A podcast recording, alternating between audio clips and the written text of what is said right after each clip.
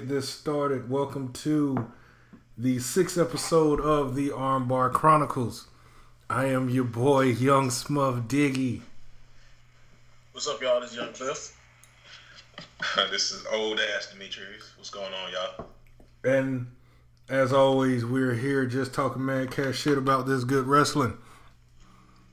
So without further ado, let's get this thing started with the question of the week. Question of the week.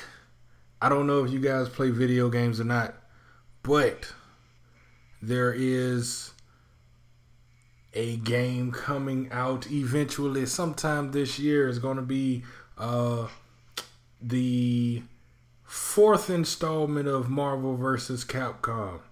And in Marvel vs. Capcom, there are three uh, individuals who you can use to fight in battle. So, with that being said, what are your three top superstars of then, now, or forever that you would pick to conquer the world? I guess. Young Cliff. Okay. so, put me on the spot early, but I think I can rise to the challenge. I think one, one no doubt would have to be the phenom, the Undertaker. He's gonna have to be be on my team. Two, Brock Lesnar, the Beast incarnate, and the third one, Hmm. I want to balance out the team because that's always the thing about the the Marvel versus Capcom series. Always have to actually pick out a team that's supposedly balanced. You have to have you know the fast character, the, the ultra and character you know with the ultra strong or at least the overpowered stats. So I guess in order to balance out to give that some actual you know speed to it, I guess I'll just have to put in Shawn Michaels as a third. That start off. That's pretty good, man. That's pretty good. Um, I've been feeling real patriotic lately.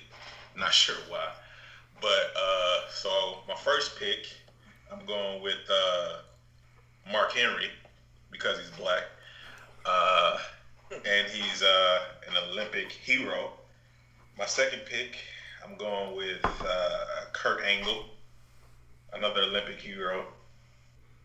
Uh, and, and, my third and final pick, I'm going with the new face of America, Kevin Owens, to round out my patriotic American team. The Fourth of July. and it's June. It's May. It's May. It's the middle of May. The middle of May. Hey, Memorial Day is coming up though, so hey, yeah. Maybe that's fine. I guess there it works. I guess it works. Okay, so for me, I'm gonna pick Ken Shamrock. Ultimate Fighting Machine. Yep, just because that nigga's legit. like he will really maybe kill somebody. I'm gonna pick Bret Hart because if he can't fight him, he can bore him to death with his talking. Go to sleep and die. Go to sleep and die. then to make it, uh, you know, an overall uh, uh, cohesive unit, going with Yokozuna. Mm. Cause y'all ain't y'all ain't moving him. Nobody is. No, it's true. He was so big, he died from his bigness. Rest in peace. Rest in peace, Yoko. Yoke dog. Shout out to Yokozuna. All right. So as always, that was fun. And this is the question of the week is brought to you by this is not going to be funny, but um, brought to you by the Manchester bombing. Uh, I, I, don't know if you guys are aware of that, but um, there yep. was a bombing, a bombing at the end of a Ariana Grande concert. Yeah. Um, kind of a fucked up situation because we yeah, know that Ariana Grande is basically a a teen idol. I mean, she's not a teenager, but all of the teens love her. So when somebody does that, it's basically aiming strictly for the kids. That's a fucked up situation. So so the the prayers go up to all families involved in that fucked up tragedy. Absolutely, and it's like, what if when things like that happen, it makes you think like this can really happen at any time because if somebody wants to do something like that, it can happen. So I'm just, you I'm sad it happened. Yeah, unfortunately, absolutely. Um, and then I was reading that uh, Ariana Grande agreed to pay for the victims' funerals and everything. So that's a very good look. Oh yeah. Um, but but definitely pray, prayers out to the families. Yeah, I, I just Yep. can't wrap my head around who would even one, why would you bomb shit? And then two, why would you bomb, you know, somebody in the category of fucking Justin Bieber and shit? You know, all the kids gonna be there. Um, listeners, I'm sorry, I don't know what the religion is for everybody who's listening to the show, but I'm just going to say now that there isn't a God or a deity that could justify the absolute slaughter of of innocent people. I'm sorry, there's really nothing that anybody could give, convince me that that that's what a loving God. Now, if your God is about is about you know killing the innocent people, then then then I, I guess, but still, you have to be like you said, Smug. You have to really be in a terrible, terrible state of mind to think that something like that could be justified, so justified as holy and right. So, like I said, that's that's that's that's my spiel, y'all. Like I said, it it always makes me hot. I mean, stuff like this always goes down. So. I uh-huh. pray for the world, y'all. It's messed up out here. Always got to pray for the world. All right, so we got that out the way. We're going to a lighter note. We're going to the match of the week. And to lighten everybody's mood, it is filled with racism. And Oh, shout, out to racism. racism's always funny. It is filled with racism, not towards black people. And the the producer of this match is the one and only, the greatest, the greatest booker and writer in wrestling history, Vince Russo. And this match was dubbed. Oh, this match is also dedicated to the greatest match that will be on Extreme Rules, the kendo stick on a pole match. So yes, it is a pole match, and this one is called Thank the you. pinata on a pole match. Happy birthday. Let that sink in. So I watched this match, right? And to set up the match, there were four Mexican luchadors Shocking. in Vince in? Vince so in Vince Russo's office. And in comes one of the greatest cruiserweights of all time, Juventud Guerrera. In comes him with the pinata. Vince Russo spills off some stuff.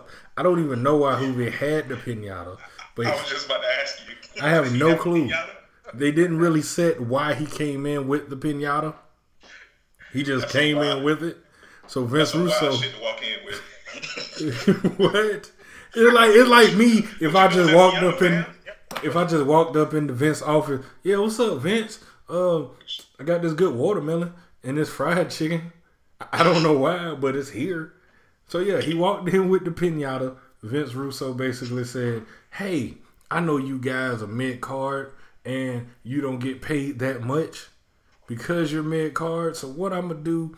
I'm gonna take Juventud's pinata and I'm gonna put it on a pole, and in the pinata is gonna be ten thousand dollars. So all five of you Mexicans fight each other for it. And no, I'm not being racist. Everybody was Mexican. So I'm not generalizing Latino people. No, everybody was Mexican and there was a pinata and it was on a pole. So they get into the they get into the match. And about 10 seconds into the match, guess what, guys? Fucking pinata pinata falls off the pole.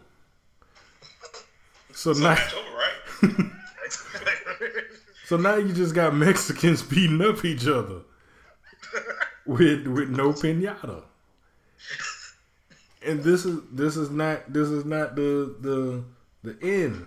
We have during the match where the Mexican luchadors were doing all the flippy floppy shit, you have Dr. Death Steve Williams come out and another person who was trying to be like Jim Ross. They called him Oklahoma, which is hilarious. That's that's, that's hilarious. It's hilarious. They just called him Oklahoma. The only fucked up part was it's like you can make fun of JR because everybody makes fun of JR with the way he talks and all that, but they they used his uh Bell's palsy on it, Yeah. so the guy was making the face. Yeah, I remember this. Wow. Yeah, so the guy was making the face with it. That was fucked up. But if you if you just give me like three thousand slobber knockers without making the face, I'm laughing off top. But the face kind of threw it off. Anyway, Yeah. so get back into the ring. Mexicans still doing Mexican flips. And Hooven Juventud just says, fuck it. He picks up the pinata from out of the corner of the mat and opens it. And then Dr. Death comes and beats up everybody. So none of the Mexicans get the money. The white man puts it in his pocket. Now, if that's not America, I don't know what is. Was this match on Cinco de Mayo? Oh, It would have been hilarious if it was. but I have no clue. oh I'm, I'm gonna I'm gonna lie and say it was. Let's let's do that. Yes, that oh. match was on Cinco de Mayo. It was just the most the most stereotypical Mexican match ever. Damn it, I Vince did Russo. not realize WCW really had all these gyms, y'all. Yeah. really sitting there thinking, wow. It got real bad. It got real bad after a while. It, it was a dark time. Pinata on the pole, man. Putting everything on the pole, dog. That's the way wrestling should be. You know? All right. So, the match of the week was brought to you by, since it's Memorial Day and we're feeling, since old ass Demetrius is feeling patriotic, Yeah. is brought to you by our commander in chief, Donald oh. Trump. Salute that man. fuck Donald Trump. I have no other information. I just felt like saying fuck Donald Trump. Cool. There you go. Melania did in public, slapping that dude's hand away. So hey, why not? Fuck her too. Alright. So, And, and people did. haha. I Oh. We are let's move on to to our our good shows. We have a lot of shows to go over cuz Unfortunately. cuz people lost bets and the bet?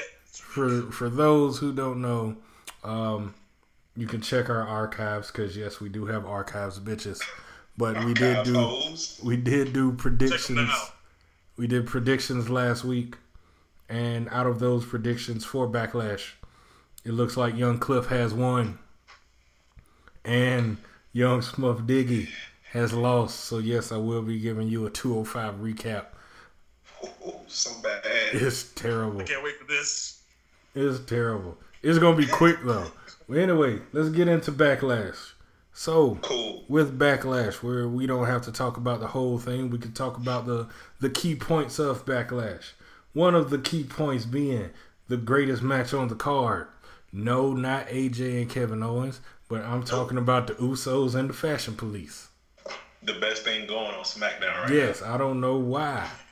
We'll get into SmackDown on. Uh, we'll get into SmackDown. SmackDown pissed me off, but for for Backlash, we had uh, a very comedic match where Tyler Breeze was was going in all types of directions and changing outfits, coming in as a grandmother and coming. Oh, he first came in as a janitor. Yep. and and people were chanting "Let's go mop," and I, I think it really, really worked because they were in Chicago, and the mm-hmm. Chicago fan base is known to be rowdy, and for the most part, cheer for any stupid shit that you'll ever see. So I really believe that this match worked. I would have liked to see the the fashion police win. That would have been great, but some people just don't want to see greatness flourish. You know. I think it's coming though, man. I think it's coming. Like they getting they getting a lot of good looks. Um, like that match was entertaining as hell. Um, especially with Tyler Breeze, like you said, starting off with the janitor outfit and then coming with the grandma outfit, and then the Usos playing into it too. Yeah. Like uh, one Uso, bigger Us, uh, bigger Us was like fighting with the mop, and then smaller Us uh, was like playing it up with the grandmother. So it's like they made it very entertaining, and you got to have those kind of matches too because, like when wrestling was at its its highest point, you would have entertaining matches like that, like with the Godfather and his um, ladies of the evening, aka hoes. Uh, like he would offer them up instead of fighting. Like it's just entertaining stuff like that throughout the night, where everything doesn't have to be I'm going to kill you or toss over this ambulance. Like you can have fun stuff too. So I just enjoyed that match.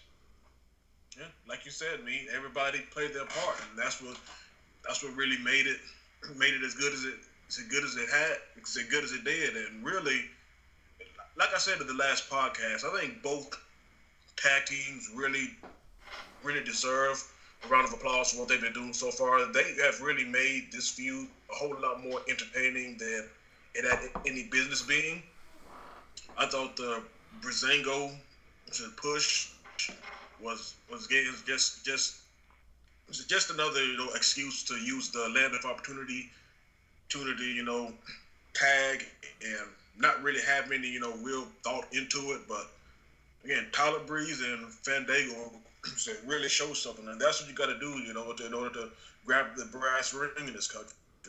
In this company, excuse me, you got to be able to stand out and show what you can do when that time comes. You have to run with the ball, man. So there ain't nobody. There ain't nobody waiting. Vince certainly isn't, especially with SmackDown. I think there's a sense of urgency shows, and again, both of them, both tag teams are bringing it. The Usos, they really showing who they who they really are. And so they weren't the guys doing the haka dance at the under the Titantron. And yeah, they're the guys out here clapping shit up. Gotta clap Yeah. shit up. exactly. Alright. So, eh, fuck everything else from Backlash. Let's, oh, well, everything except the the greatest upset of all time. All hell. All hell, hard body Mahal is the world Big champion. The the Maharaja is the Yeah. world champion, and I'm um I really have to commend young Randy Orton, even though I fucking hate Randy Orton for you know letting this letting this go. You know, it seems like he probably didn't have any any trouble um, having somebody take the belt off of him, especially somebody somebody who I guess looks like Jinder. I don't know if Jinder. I don't really like his wrestling capabilities, but that's just me. But the the man looks like a beast. So, um, young Metris or or young Cliff, would you guys like to to break down the the Jinder Mahal Randy Orton match for the people? Go first, Uh, the best part of the match for me is when Randy Orton tossed both of the Singh brothers on their necks uh, into the Spanish announce table, German announce table, sure, whatever. So he did both of that, and that was the highlight of the match. I just really enjoyed that because it showed like everybody thought, okay, Orton's about to win. He, he, he took advantage of. Well, even I thought from my predictions on the last episode, I said that Orton was going to uh, RKO everybody, Singh brothers, uh, Jinder, um, JBL, whoever. So, so so when he started to do that, I was I was like, all right, it's over. So so they threw a, a monkey wrench into it, and uh, young hard body took the W. So it was good. It, it, was a nice twist. It was nice. It was a nice ending to um, an okay pay per view. So I just like the I like how SmackDown isn't afraid to put the belt on on on somebody like Jinder who came from uh, 3MB to this. 3MB. Is is Wait, Kurt Hawkins still on SmackDown? What's that? Is is the Kurt Hawkins still on SmackDown? I think so. Look out for a Kurt Hawkins title run and a Mojo Rawley title run. Everybody getting a run. Everybody getting a run. It might everybody be a day, but everybody getting it. We're gonna do the we're gonna do the everybody. world title like the hardcore title. Rest in peace to my boy Crash Holly. Yeah, but, yeah. but to touch on what you said though, Smuff, and what you pointed out is really, really key. Orton, again, to his credit, God, I hate saying that, but to Orton's credit, actually looked engaged in this match somehow, yeah. some way, and it, it actually helped make it decent. He actually looked engaged. He didn't look upset that he was actually going to drop the title, like he usually like he usually does, or even taking taking a meaningless loss. And so he actually looked like he actually, you know, you know, gave a gave it gave it down. So he put on a showing that's I think good for him at, at this stage, and yeah, contributed to a guy who hasn't won a televised match on in the year 2017, and now he's on top of the top of the hill of SmackDown. Hey man, they yeah. Just, yeah. they're really trying to just push it as the land of opportunity. Yeah, I really think Fashion Police should the one That would have been really opportunistic, but no one wants the Fashion Police to uh, to shine, man. Yeah, I think they want is H. day one is H. Their day one is H. That's still hilarious. Yeah, but um, overall, I mean, Backlash it was it was cool for what it was. Like like you said, the KO uh, AJ match was real good. It was really good. Um, other than that, that uh, the welcoming committee took the win over uh, Charlotte. Uh, Naomi Becky. Becky. Yeah, Naomi and Becky. Um, other than that, I mean, hell, uh, yeah, was a game on because that's pretty much all I. I mean, it was it was what it was. What did was, What did you guys think of uh, Nakamura's debut match? Yes, I was, yeah, I was about to ask, but honestly, I almost see why they actually kept Nakamura off, off of uh, television, or at least kept him out of the ring, because I think he still needs to adapt his strong style to the mainstream, at least the mainstream WWE style more. It was a good match, but for some reason, I thought that it could have been more. It could be just me. Instead, I didn't. For all the participants that, that were involved, I think that it really didn't do enough to show show since show Shinsuke's you know strong style, at least play to his strong style strength, especially somebody like Ziggler who could bump for a mouse. And I, I thought it could have been, I thought it actually could have been, especially a great you know curtain jerking match. But maybe I expected a little bit more out of it. But I thought it was, I thought it was all right, but nothing too special. Especially somebody who they've built up to their credit to be the next big, the next big deal on SmackDown. Word. All right, so we have backlash. There's there's really nothing more to say about backlash. Um, so the backlash recap is brought to you by the Boston Celtics. Y'all niggas suck. Trash. Does anybody have anything to say about Boston? Y'all should have just uh, let Washington win. Well, since I'm a Falcons fan, it's forever fuck Boston and everything Boston stands for.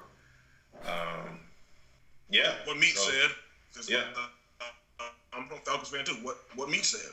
Yeah, fuck Yeah, fuck, fuck all. Y'all deserve. He's like, y- y'all deserve the Celtics getting getting beat like this. There's no Yeah. more deserving fan base than than than the China heads. hmm Yeah, fuck uh, Tom Brady. Uh, fuck Paul Pierce. Um, where was Cheers shot? Was that shot in Boston? No. Probably. Uh, okay, well, fuck the Cheers. Fuck the departed. We're gonna say it. Yeah, fuck the Red, fuck the Red Sox. Fuck Big Papi. Um, Fuck John Cena. oh yeah, John Cena, Sasha Banks. She can get it too. Everybody can get it. fuck Boston College. Matt Ryan went there, but whatever. All right, so at the end of the day, it's still fuck Boston. All right, so let's get into Raw. Um, with Raw, we we've set up the Fatal Five Way, and for Extreme Rules, we've set up the tag team competition between the Hardys and Sheamus and Cesaro. They're going to do a, a cage match cage match at Extreme Rules. Um, for some reason, Alicia Fox and Sasha Banks are feuding. I still don't get why. Old ass Guys, Demetrius, can what- you? What? What? Did, who did Sasha piss off backstage? What? What is going on with that? Nigga, I, I don't know. It, it seemed like it came out the blue. Really did. She went from like main event in WrestleMania to But, okay. with Alicia Fox. So- Shout out to Alicia Fox though. So this But- is Oh yeah. this is all I can think of, right? So how many women? How many women do we have on Raw? We have Bayley, Alexa, Nia, Sasha. Oh, and Mickie James. yeah. Okay, so Sasha already feuded with Nia Jax, right? It seems like they don't want to turn Sasha heel. Mickie James is a face. Mhm. Bayley and Alexa are already in their feud. Who does Sasha have to face? Who do we have who wrestles or manages on Raw uh, because of 205 Live? Alicia Fox. True. So they said, hey, basically, it's a black person over here. Y'all remember that black girl that we sent to 205 Live? Sasha, go be black over there. Jacqueline? No, no, Vince. She's been going for a while. Sasha, go be black over there. Y'all do black things. Over there. That's what's been happening. They've been doing black things together with Noam Dar in the middle of it for whatever reason. And the thing is too, like I think they know that they still have Sasha Banks versus Bayley in their back pocket, Always. and that's gonna that's gonna be money. Whenever they get together, that's gonna be money. So they probably just saving that for maybe SummerSlam or whenever later in the year, Survivor Series time. So I'm they're just saving that. So they know there's gonna be money though. No, they should they should build that feud, like let it go mm-hmm. into the Royal Rumble and then Let just that rock. let that joint rock all the way to Mania. Yes. They should, because those. NXT battles, those NXT battles were were great. Fire. They were like match of the year candidates. yeah. So So they know they know they got money with those. So they just chilling. Like, yeah. but, but it can only work if Sasha actually brings that same heel persona that she had had in next though. That's the thing, though. Not no watered down joint that WWE usually does when they bring that talent up. She needs to just go straight straight boss mode whenever this feud really starts kicking off. True. And she's well, yeah. I think she'll she'll definitely bring. I mean, she's from Boston, so she's used to cheating, cheating ass. Fuck Boston. So sorry, guys. Been a long week. Hey man, just just bask in the glory that Boston is down by like twenty points right now. Fantastic. And this is like probably the end of their season. Oh yeah. Or Correct. You know, since I'm not watching the game right now, I'm doing a podcast because I'm a professional podcaster. Boston may come back like they did last time. They Yeah, were down. that's crazy. They were down by like 20 points last time, right? Yeah, Oh, it's a big number. so Yeah, they came back at game three. yeah, this prediction may be wrong um, when you play it back listeners. So whatever, fuck you too. Yeah, you, yeah, you looking crazy. All right, so um, you guys got anything I guess memorable from from Raw other than the setting up of the the Fatal Five Way? Since niggas don't have plans for niggas. Well, Paul Paul Heyman came back for, for, for a short while, re- reminding us that Brock Lesnar is still alive somewhere. Uh, Except probably on his farm. Farm Oh, yeah. with the He's definitely- championship belt that he hasn't defended since. He really hasn't defended at all. I'm not talking about he Nope. won it in. yeah, we haven't Must seen nice. the Universal Champion in months. Yep. No, it's That's it's only been on. two. uh, Hell, it's only been a. mo- Okay, WrestleMania was like what April second, Yeah. so it's been two months almost. Yep. So like eight eight episodes of Raw, we haven't seen it. nigga, Yeah. nigga, that's a lot. what the fuck? We haven't seen a champion Belt's on supposed Raw. to be defended within 30 days too.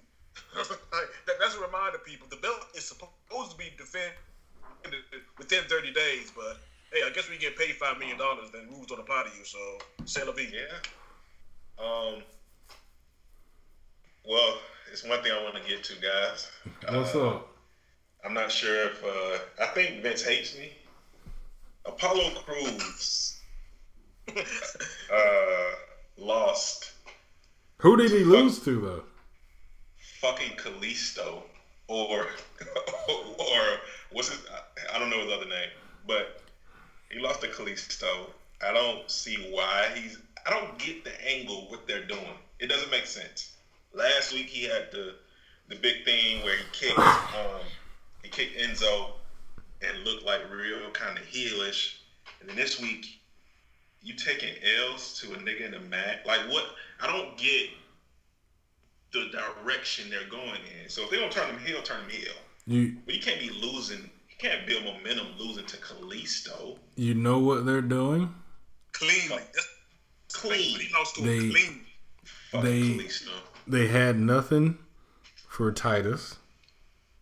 They So had within a nothing. month, Kalisto has for wins Apollo. over Braun Strowman, count him, and Apollo Crews. I don't care how, but somehow that dude could say that in a, in, in a month he's beating those two. And, and like you said, I mean, what kind of message is, is really being sent? He could. He could definitely say. He can definitely say that. It, it, it just screams, especially in Crews's case, it just screams of we really don't know what we're doing yet. We're just playing your we just playing your push by ear, basically. Look, Yeah. So look, they don't have so anything. We're, this, we're gonna with Titus. Yeah, they don't have So- anything with Apollo. They don't have anything with Titus. So they just said, like like last week, did a whole little segment on it. Hey, you got two black guys, put them together. Titus has a Titus. Titus look good in the suit. Let him wear a suit. Let him take pictures on his phone for Instagram, and show WWE fans that we like black people because Kinda. we got them on TV. See, look, we're not racist. See, look, look at our look at our champion in SmackDown. He's he's Indian as fuck. just, just look at him. God, WWE so fucking racist. Why don't we watch this again? I blame blame nostalgia, bro. Cool. Listen, for six times, six times on the podcast covering. Blame nostalgia.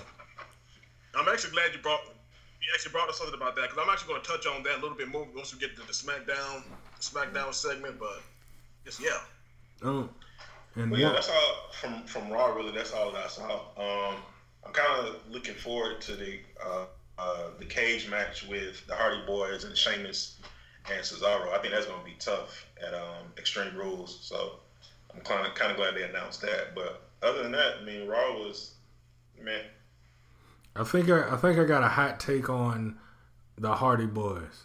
Let's go. I know. I mean, it's not even really a hot take. I'm All them niggas racist, dog. I'm kind of I'm just done with the Hardy Boys. I don't I don't care to see them. Ah, It's it's like you're not Already, giving. already full? Yeah, bro. It's like you're not really giving me the broken joint. You know, the dilapidated boat in Vanguard One. So really, to me, all I just see is two old ass people. Especially Matt Hardy. It looks like it hurts for him to walk. Yeah. The way that he moves. He got old quick. Like Jeff Jeff is still just like Jeff is still Jeff, he's just chubby. Like Jeff is still chubby Jeff, but Matt Hardy is like it hurts for him to do things, and I don't I don't like my people to hurt. Like I, I wished Undertaker would have, you know, retired four or five years ago. Like after the Triple H match, he could have honestly retired, and I would have been good. Yeah. yeah, perfect way to go out. Really. So I need Matt Hardy to retire. I need him to retire or give me the broken gimmick where he doesn't wrestle. So hopefully that's coming soon. I actually read. Yeah, I actually read somewhere about the broken about the broken gimmick. There was an update. I forgot where I read it at. But even if I did, I'm not going to plug any other wrestling, any other wrestling, you know, sites. I already plugged the Armbar Chronicles, but that's the only one thing that y'all need anyway. But anyway, I actually read that the WWE actually is not interested in actually purchasing the broken gimmick from Anthem Sports anymore because they don't want to set the precedent of buying of buying creative things from other companies. So that was the latest thing that I've actually read so far on whether or not the broken gimmick will be coming to the WWE. And right now, it doesn't look good. You know, what Oh, tell. shit. I mean, the Hardys got to go, bro. Yeah, they'll be out of here. They're done. I've seen them for eight weeks. They're done. Thank, thank you for the nostalgia. You're good. Yeah. I don't, I don't need any more twist of fate. I don't need any more half swantons.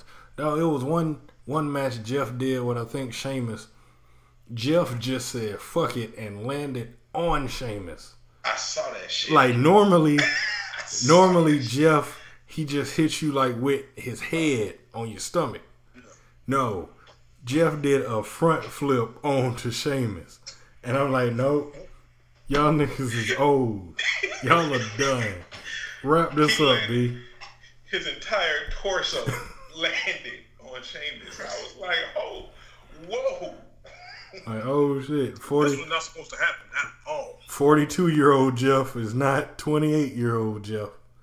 Oh, Not at all. Uh, All right. So you, you, so you, you all did y'all. So you, you all did what y'all did, man. Y'all, y'all brought the you know biggest pop in WrestleMania, and the act has has gone on for the past eight weeks. Y'all good. It's time to. it- it- It's time to go, y'all. You got to get on. It was fun while it lasted, but y'all got to go. Y'all got to go on ahead. I do want to. I do. Damn, Cliff. Cliff got the niggas up out of here. I'm- I do want to see what uh, the Hardy Boys have for this cage match, though. I don't. I mean, I'm interested in that. I'm interested in that. Like like young Cliff said, they got to go ahead. You tell somebody to go ahead, that is definitive. There's nothing else I need to Oh, it's see. a fight. Oh yes, there's nothing I need to see. I don't care. okay, okay. After this cage match, then go ahead. After that. Now y'all can go Hey, before man, that. if you want to go ahead, that, that, that's you can do your thing. Go ahead. All right, so the Raw segment is also brought to you by the Commander in Chief, Donald Trump. Still fuck Donald Trump. Yep. now and forever. Moving right along to SmackDown. I'm gonna let you guys talk about SmackDown as I fill up my drink. Um, me leaving the room for two minutes is just brought to you by Jen because I'm out of it. So, Cliff, old ass Demetrius, take take away SmackDown. And I'll be right back. We got you, dog. All right, young Cliff. So SmackDown kicked off. Shane McMahon came, and um, he well first he came out. He was like he started the whole uh, Money in the Bank match, right? So he announced the he announced the contenders, and it's gonna be uh, AJ Styles, Baron Corbin, Sami Zayn, uh, Young Dolph, Young Dolph Ziggler, and then KO's music hit, right? So KO started to come out, and then Shane was like, "Slow your roll, like my nigga, you're not in this match." so, if you forgot, I'm the general manager. I run this. Yeah, he was like, "Uh, my name, my last name McMahon." Uh, so yeah, take that shit back to Canada. So, uh, so he did that, and then um, uh, Shinsuke Nakamura, his music hit, and the crowd goes crazy. Shinsuke comes out there and does his thing, um, which I've grown to like his entrance. I don't know how you feel about his entrance. You said that you've loaned to. I've like grown. It? I've grown to like yeah. his entrance. Oh, yeah. definitely, man. I said I've again from from the music and again that's him. That's one of the things that again one of the under underrated aspects of wrestling. So yeah. for any of our listeners out here who who just if you just really started getting into wrestling, so one of the things that actually is an under is underrated, and unfortunately, I don't think it actually gets. I think being one of the lost arts of actually getting the crowd hype, getting the crowd on your side is the interest music.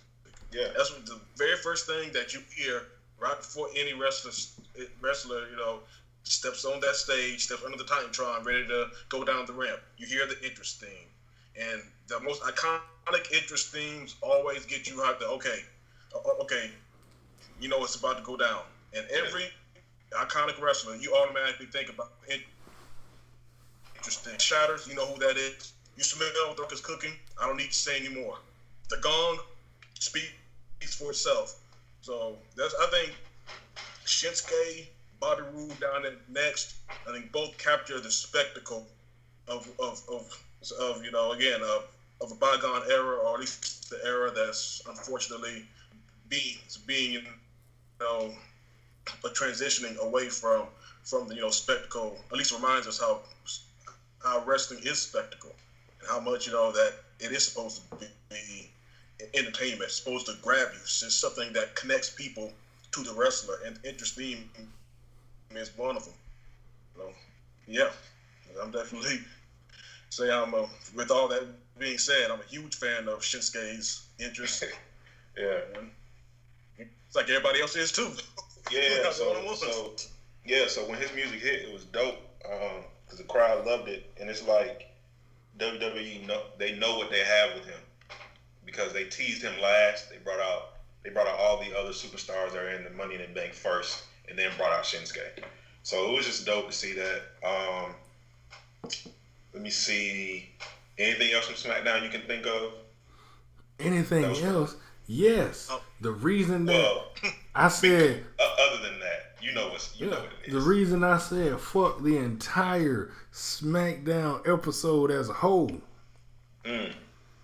So we had basically a rematch of the Usos and the Fashion Police, but it didn't start as a rematch. We had the Fashion Police won two one-on-one bouts with Skinny Uso number one and Big Uso number two, the Clap Brothers, if you will, and they won both of those. So they kind of baited them into having the the the tag team rematch and put the titles on the line. And I was like, oh shit, they're about to pull the trigger on the fashion police. So get into the match. You know the match is heating up. All of a sudden, they lose. And I'm like, no, this is not how it's supposed to go. It's supposed to they lost last they lost Sunday and they're supposed to get their revenge by winning and getting the titles. And then that's when you realize that since Breezango, the Fashion Police, are a face, and you need somebody to uh, bout with the New Day when they come in as face, you can't have the Usos lose because the Usos need those title belts so that they can get them off the New Day. Well, the New Day can get them off the Clap Brothers. So, I was thinking, like, how entertaining would it be for the Fashion Police and the New Day to just go at it. Like I think that would be must see TV every week on SmackDown. It would. Like, Oh, oh, oh, oh, oh to see them crit- critique the Naruto, the, the Naruto outfits would be Yeah. would be gold within themselves. like, like you said, like the clap brother, the clap brothers are cool. Like, you know, threatening to shoot everybody, and they might even call the New Day niggas, which might be amazing on TV because they might rob them and say, "What about your lives mattering?" or Wait, something crazy. wait, hey, oh, old ass Demetrius, old ass Okay. Demetrius. Let's put this on pause real quick. I Okay. forgot one thing about Raw.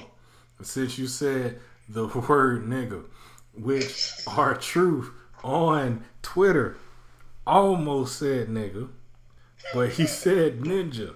He said, "I'm gonna see this ninja Goldust," and I was like, "Bro." Wait, Why why have you not been reported to HR? He said, "What?" It was a it was a Twitter. Oh. It was like a little Twitter feed or whatever. And this is right after Goldust's heel turn. And he just posted something.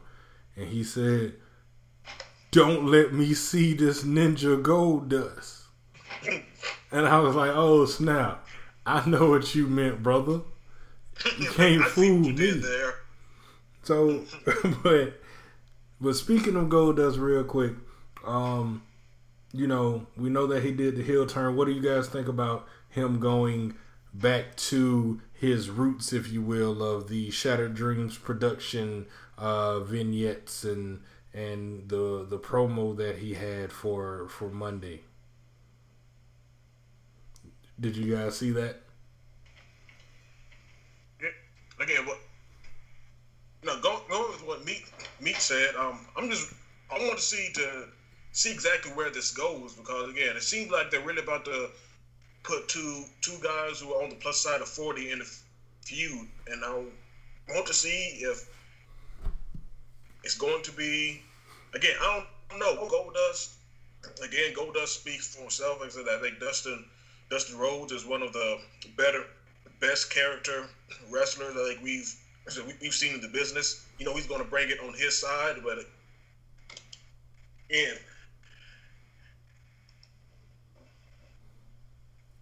if this results in a good run for the golden one, and I guess Hey, Reggie, pushing the company. I don't know if he's going to call it a. Young Cliff, I, I think you might need to, you might need to uh, hang up and dial back in. You're fading in and out. Oh, there's okay. Yeah, I was about to say, y'all. Yeah, I've been getting this from y'all. Y'all on that too. I thought it would correct itself, but yeah, let me try it again, y'all. Alright. I'm just happy it's not me this time.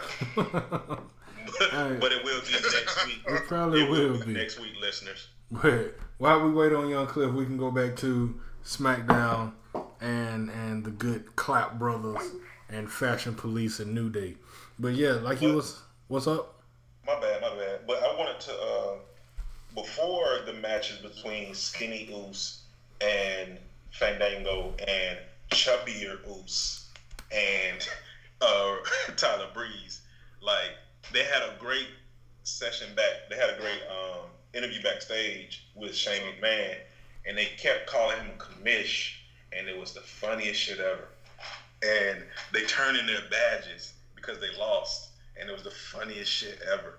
And it's just like they get to show they are funny, and this is what this um, brand split is about. About the mid carders getting the chance to get TV time to show that they have like mic skills or in ring skills. Like, well, well, we knew they had in ring skills, but now we get to see. Yeah. Okay, You get I'm to see the personality.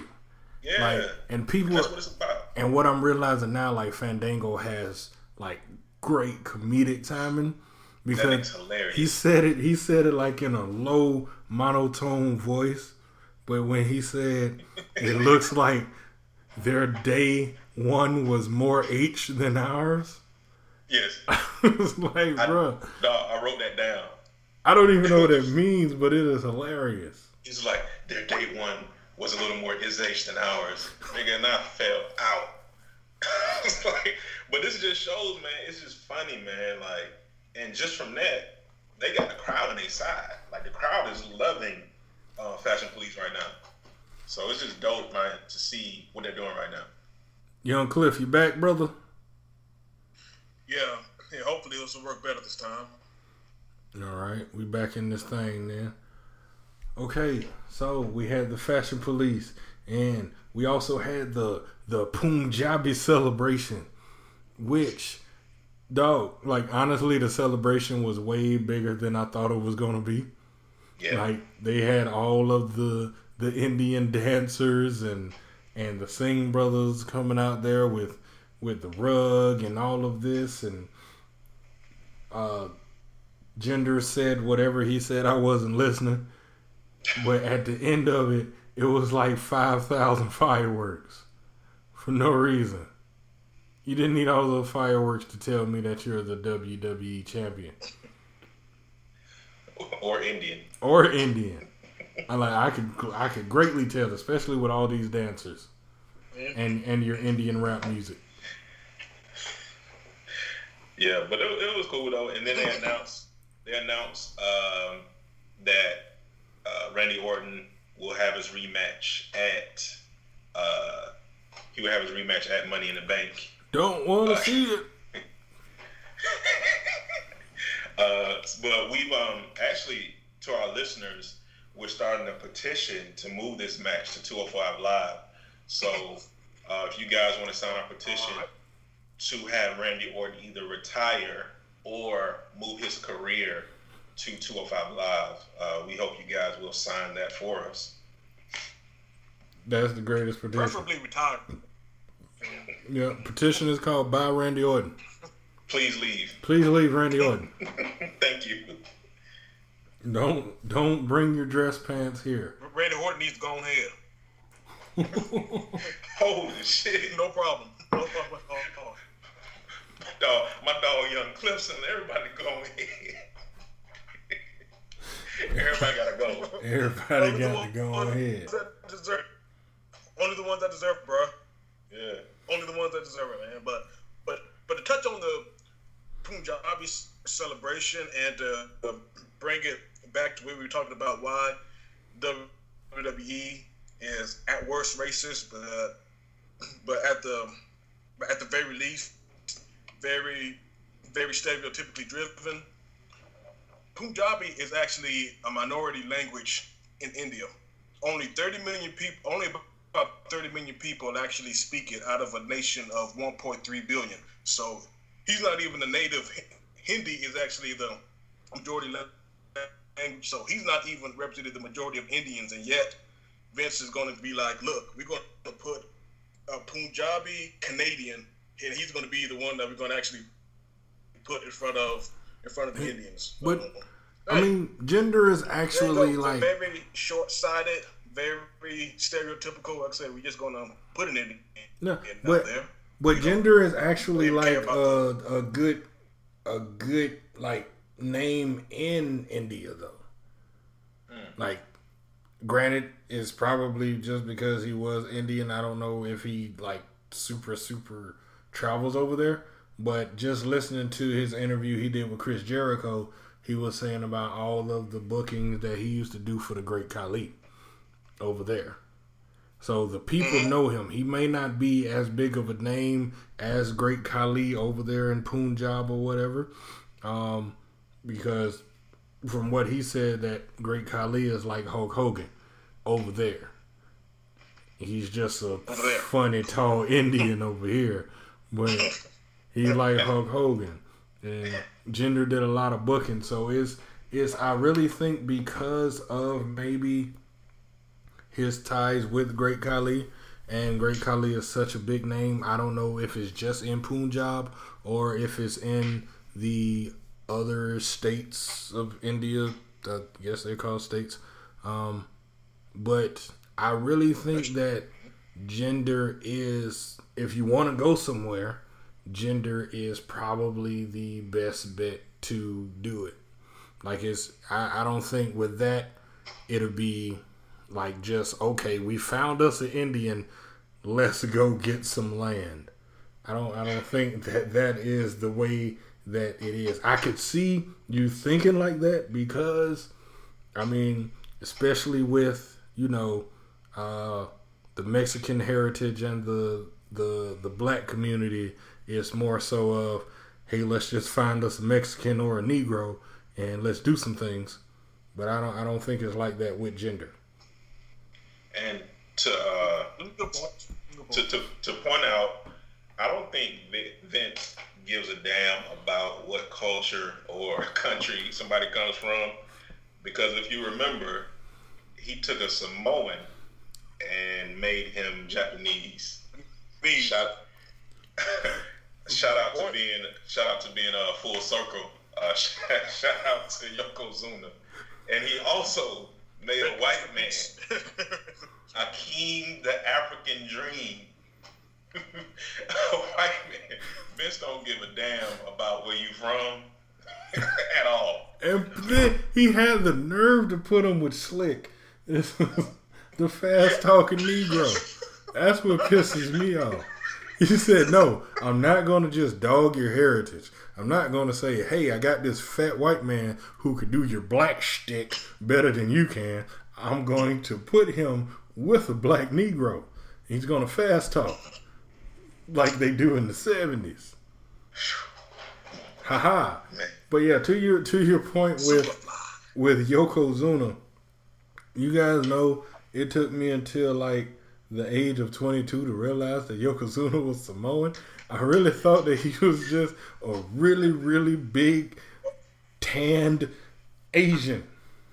Yeah, I, I think it took most wrestling fans a long time to realize. Wait a minute, he does not look oh, like, oh, look, look, look, like a native native Japanese person.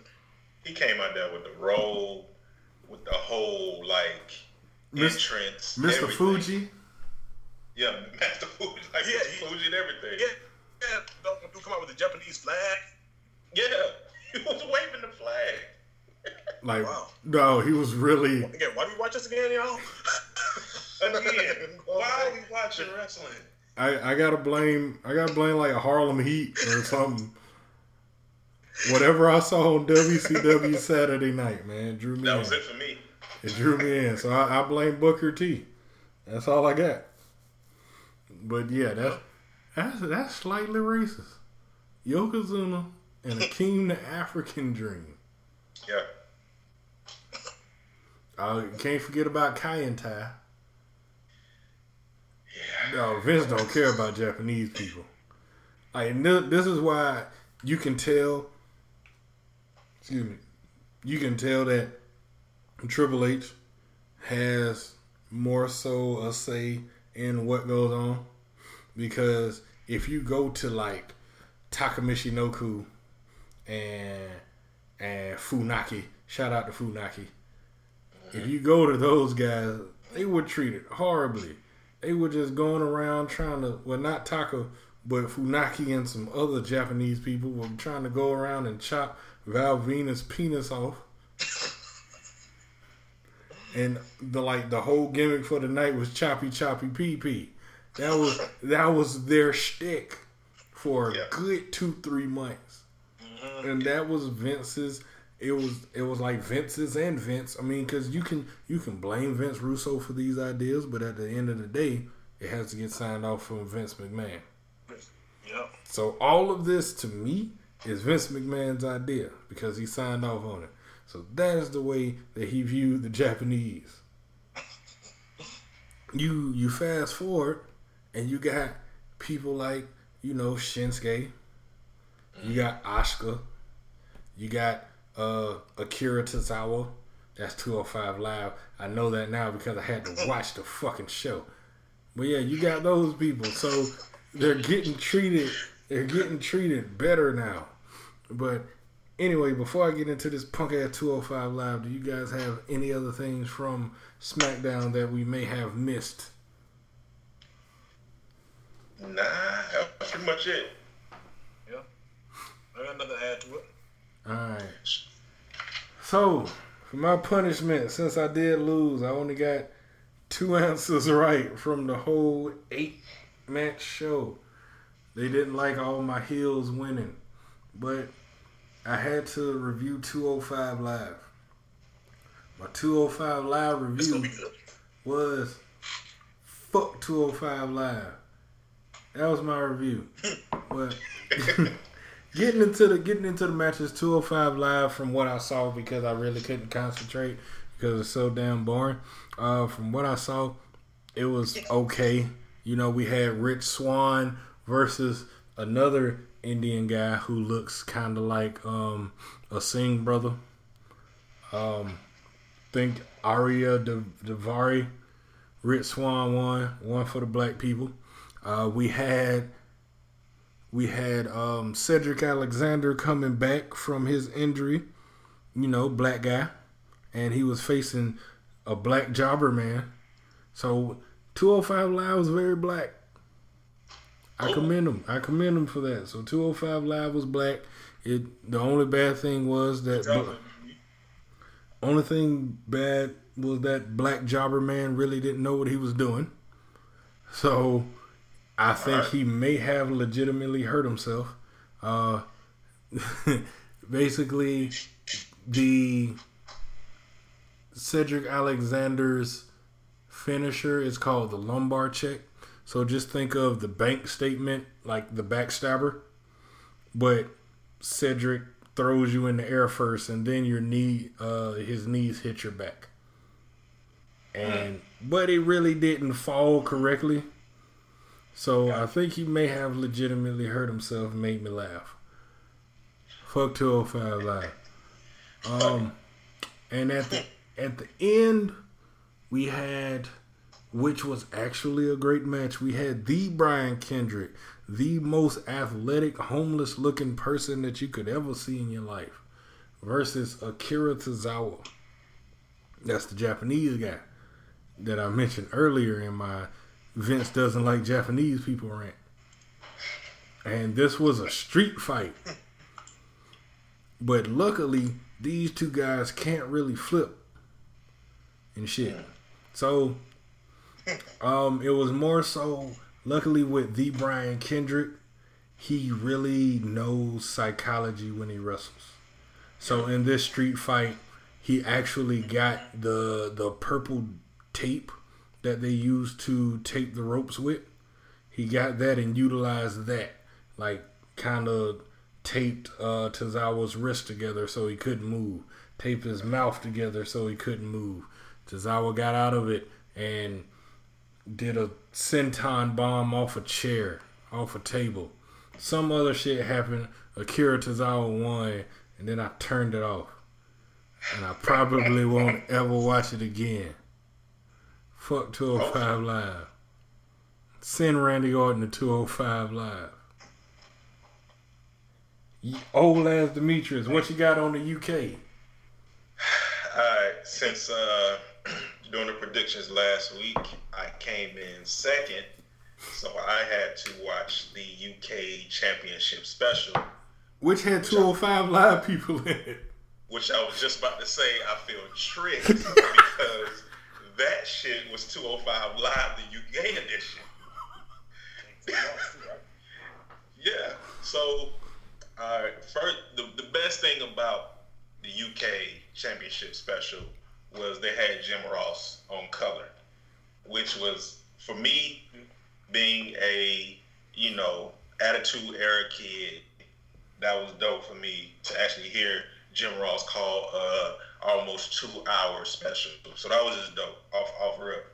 Um, so they kicked off uh, the special with some something named Joseph Conners versus another guy named Wolf, Wolfgang, which was it was a cool match. Lasted maybe about fifteen, maybe 10, 15 minutes.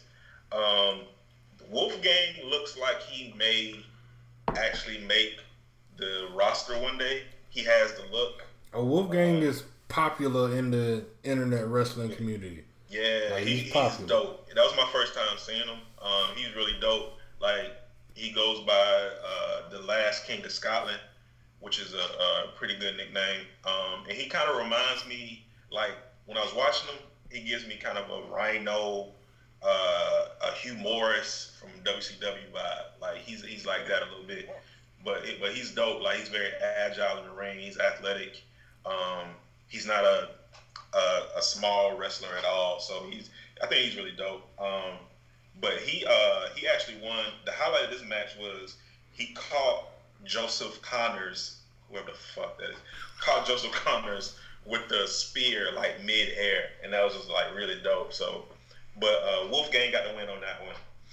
Uh, the next match was fucking uh, T.J. Perkins and the Brian Kendrick versus versus uh, somebody named Dan Moloney. I guess he's from England, and and fucking Rich Swann. Like, uh, Okay. so I would well first I had to get over my initial anger because I came in second, but I'm still watching 205 live. So that's a problem in itself. Um, but once I got past that, I was like, all right, this is cool. They doing their flippity flip shit. Um, but uh, I think it was yeah. Rich Swann did like a somersault leg drop, which was fucking crazy. Um, it was a great move. Why don't you just do the fucking leg drop? Why the fuck you gotta have flips with it? Come on, man. I'm a hundred. I'm 160 pounds. My mind, brother. Hey, what, what does the flip do? he did like a, a somersault leg drop. that shit was crazy. I was like, oh shit. Dude, What the flip this one? It's called a spot, brother. Bruh, but just think about it, man. What if somebody, what if, what if somebody was did like a 360 elbow drop? Why? like, like my man, just go in for it. Thank you. I mean, hopefully the flippy leg drop will get over. I mean, because let's just be honest.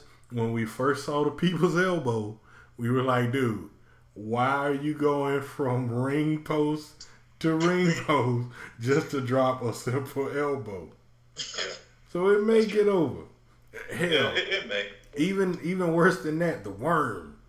That nigga spelled out the worm after doing the worm, did the choppy thing just for a chop to the chest. Continue, old ass me. Alright, so uh, so uh, the Brian Kendrick uh, pinned Dan Moloney, which was the local. He's he's the countryman from England. Uh, so he pinned him. You know, of course, he pulled his tights because he's a heel. Um, and next we had the number one contender match, uh, and this was Pete Dunne, who goes by the Bruiserweight, which I'm sure a lot of you all are familiar with him. He, he's dope. uh, versus uh, Trent Trent Seven. Um, the highlight of that match, uh, Trent Seven hit Pete Dunne with like a JBL type clothesline, which was amazing. Because whenever I see a JBL type clothesline, I'm like, yeah, you earned that one. Yeah, shit. Because um, yeah, but uh, Pete Dunne went on to win that one. I'm sure as many of you know, because he went on to fight uh, the winner of the UK Championship on at uh, Takeover in Chicago. Yeah. But the last match was um, for the U- the UK Championship. It was Mark Andrews versus Tyler Bate. Uh, it was a lot of flippity flip stuff. Uh, Tyler Bate won. So Yeah. yeah, it was Tyler Bate versus Pete Dunne at NXT Takeover Chicago, and that is my synopsis of 205 Live, the UK edition, aka UK Championship Series. UK 05. Shoot me. Oh, but okay. So before we get into the pushing segment, uh, I do want you guys to, um, as old as Demetrius um, talked about, I want you guys to look at the NXT Takeover. Not you don't have to look at the whole thing. Fuck the whole thing. But there's two matches in particular um, that to me are kind of match of the year candidates. You have the DIY versus um, the Authors of Pain match. You know, that was a good match. And probably right now in May, um, the Tyler Bate and Pete Dunne match. Like, that match was actually fucking great. Yep. Like, I don't know anything about UK, but those two put on a show. Mm-hmm. I Yeah, watched that that was match dope. before we act- came on, so came on the podcast. And it was, I, I understood the hype. I was behind it. I was kept hearing about. Again, I saw the DIY versus the Authors of Pain match, but that was the. But I missed the um, the UK Championship. But now I saw exactly what what the rest of the fans were talking about. And yeah, shout out to to Bruce the way how to bait for for you know, bringing the house down on that one, man. Good job. Yeah. All right. So, for for those who don't know, we do a segment here when we have time. We have a little bit of time. We have about ten minutes, so this will be a quick one. We do a we do a show where we we push old ass wrestlers or wrestlers who even even in this time who we think should have gotten a better push. We try to push them to the WWF or the WWE or the Universal Championship. This one we have stated probably two episodes. If you check the archives, um, because we do have archives, bitches. And this one is for Tatanka. For those who don't know, Tatanka was an Indian. That's all you really got. There's nothing more. He was a, he was a legit Indian, and he did a rain dance and some other shit. So, without further ado, this is how the Armbar Chronicles would have pushed Tatanka from beginning to. I'll probably give you um, part one and two of the beginning because I haven't gotten that far yet. But with part one, this is how we set up. Tatanka will come in from.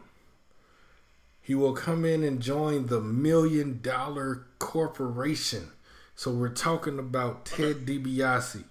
We're talking about uh, the One Two Three Kid. We're talking about Sid Vicious, IRS, and Virgil. So those people, things of those nature, right? And the way that Ted DiBiase gets um, Tatanka's membership into the Million Dollar Corp- Corporation, he buys ownership of Tatanka and his land. You get it? Because white people came and took Indian land. And you can't tell me that's not WWF good old wrestling booking. So, he took his land from him. Tatanka joins. We don't know if it's reluctant or if he's just happy to have a million dollars and be a part of this corporation. So, for a, brief period of time, Ta- Tatanka has matches, does his little thug dizzle, does his thing. In the in the backstage area, we can go. The one two three kid is playing video games. You dig? He's playing video games because at this time I'll say he's about 2021. Instead of doing drugs and stuff, he was playing video games. And he was playing a video game called Custer's Revenge. so, for those people who do not know what Custer's Revenge is, it is a game that General Custer is dodging darts and arrows while trying to rape an Indian. Tatanka sees this and rightfully so is pissed off at the one two three kid. You know? So they get into an argument. Ted DiBiase comes up. He says, Hey, shut up, Tatanka. I bought you. I own you. You know, I bought you for four dollars and fifty cent, the same as the white man bought the Indians. I'm not sure if it was four dollars and fifty cents, but I'm pretty sure it was cheap. All of a sudden, Psycho Vicious, Psycho Sid Vicious comes around and he walks up and he said, Hey guys, what's going on? And his leg breaks into a bow. So he's out of the picture. What the fuck? My bad, Smoke. Uh, for those who don't know, there was an incident where Sid Vicious uh, he went off the top rope with a big boot and his leg just broke into a bow shape. And that's what just happened as he was walking. he has bad shins, I guess. So his leg breaks, gets out the way. All of a sudden, oh, let me remind you that the Million Dollar Corporation, since it's a Million Dollar Corporation, has all the belts.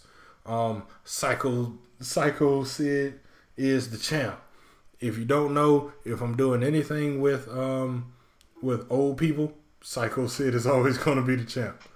So Psycho Sid is the champ. The one, two, three kid and IRS are the tag team champs. Ted DiBiase is the Intercontinental champ, even though he probably can't wrestle at this time. So, excuse me. Excuse me. So, with that, one Two Three Kid and Tatanka gets mad because One Two Three Kid is playing this Custer's Revenge rape Indian game. Ted DiBiase comes say, "Shut up." You, and then Tatanka gets mad and say, "You know what? I don't want to be in the Million Dollar Corporation anymore. I'm done with America." So you know what he does? He says, "Fuck America," and he goes to Canada. And guess who he gets to be his tag team partner while in Canada? Bret, the motherfucking Hitman Hart. Now, as you can see, if I can't think of anybody else, Bret Hart is going to be everybody's tag team partner. So, we have a match that's going to be set up. And if Tatanka wins, he will win the championship. If he loses, he will have to uh,